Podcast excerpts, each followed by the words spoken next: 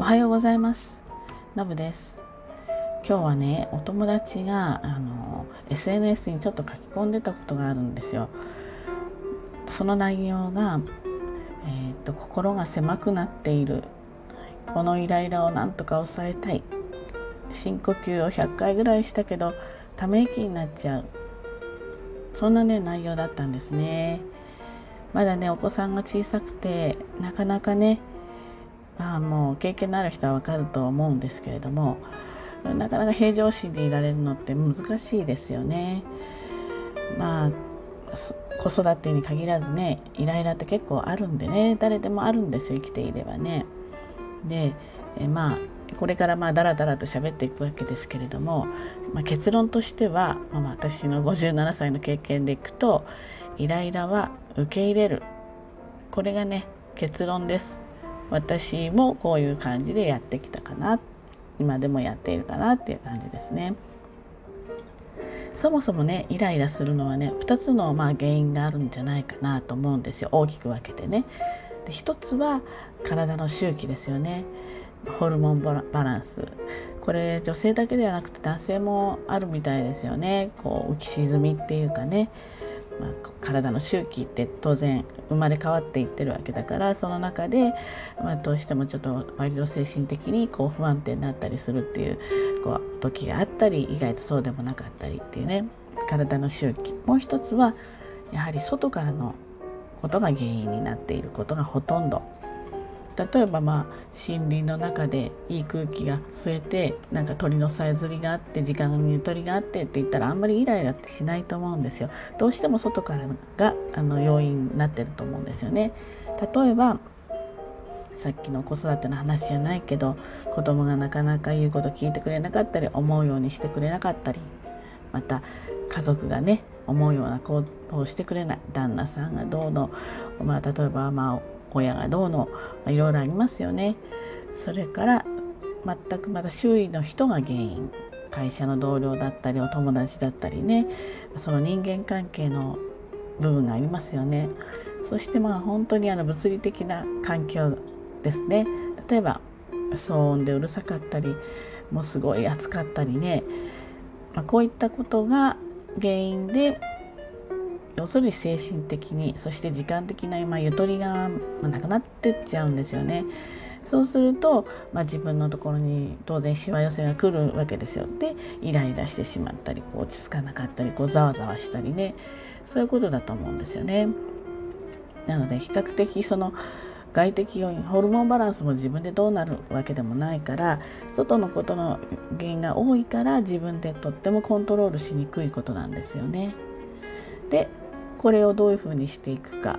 まあ、考え方とか行動ですよね。これをまあよく考えた時に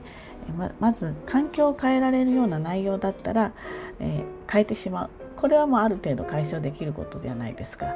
例えばもうはうるさいところだったら逆にそこから避難して静かなところに行ってしまう。静かじゃなくてもいい。自分が快適だと思える場所にも行ってしまう。これが一つ。例えば他だったら暑かったら、えー、冷房の効いた場所ねこう爽やかな場所に移動するそうするとこういうことにの原因のイライラはま解消されるわけですね。でもねこれそうもいかないことの方が多いじゃないですか。例えばもう子供がねこう訳もなく泣いたりなんか原因がわからないのこうイヤイヤ病が起きたりね、そういうことはあ例えば子供から離れることもできないし逆にそのうるさいから口をギュッて塞ぐこともできないじゃないですかこれちょっと恐ろしいことなんだけどね。だったりうんまあ普段一緒に住んでる家族がね思うように泣こうとしてくれないとかまあこういうことに関してはなかなかこう距離を置くってとっても難しいんですよね。でここでねあの解消の話じゃなくてじゃどういうふうどういうなんていうかなそのイライラしてる大事なことはねイライラしている自分に気づけるかどうかなんだと思うんですよね。いやもう自分すごい今イライラしてるなんとか解消したいなって思える人っていうのは成熟度が高い人なんですよ今の自分に気づけてるんですよね。そしてそれを何とかしたい、まあ、自分のためにもその人に当たらないようにするためにも何とかしたいってこういう人は成熟度が高くてまた優しい人だと思うんですよね。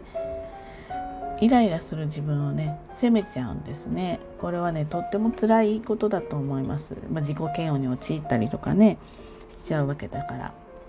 で意外に解決する術がなくてこうだんだんこうネガティブになっちゃいますよね自分がもう未熟だからこうとかイライラしちゃうからこうっていうふうにネガティブな方向にこう回ってってしまうんですよね。そうすると余計辛くなるっていうこういうスパイラルに入っちゃうんです。でこれまた逆でイライラしてることに気づけてない人これはですねもう結論から言えば簡単で未熟だっていうことですよね。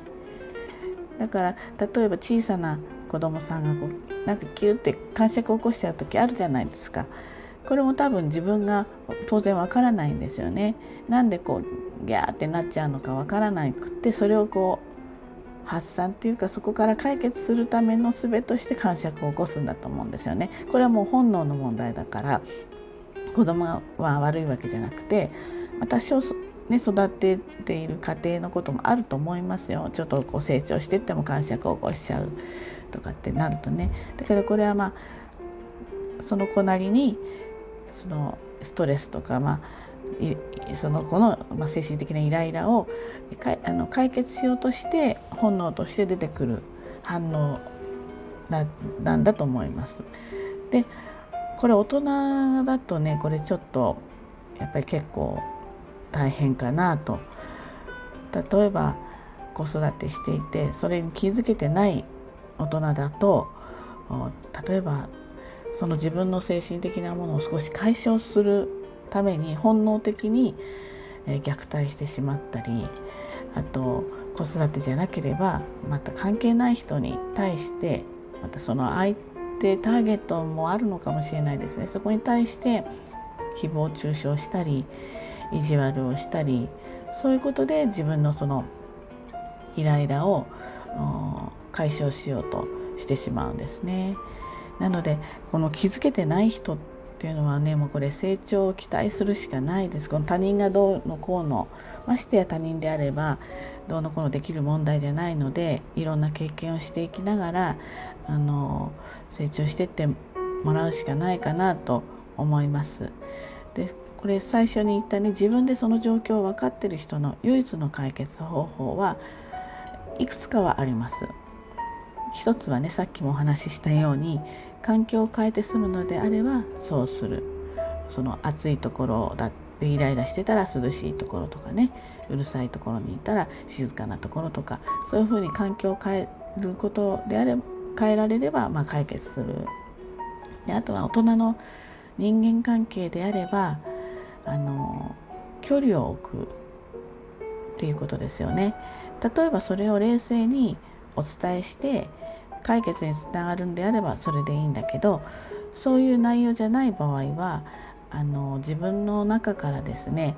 えっと、その人を原因となる人とかをこう抹殺してしまう。グループもそうですね。相手が1人じゃなくてもいいです。抹殺しちゃう。で抹殺っていうとすごい怖い言い方なんだけどこれはねあの無にするってことです。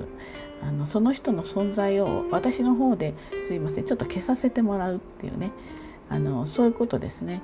あのなんていうの？あの映像の加工の処理と同じだと思ってもらったらいいです。人の人が映ってますよね。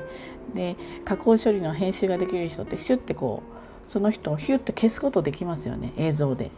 それと一緒であの、まあ、なかったものにするそうするとあの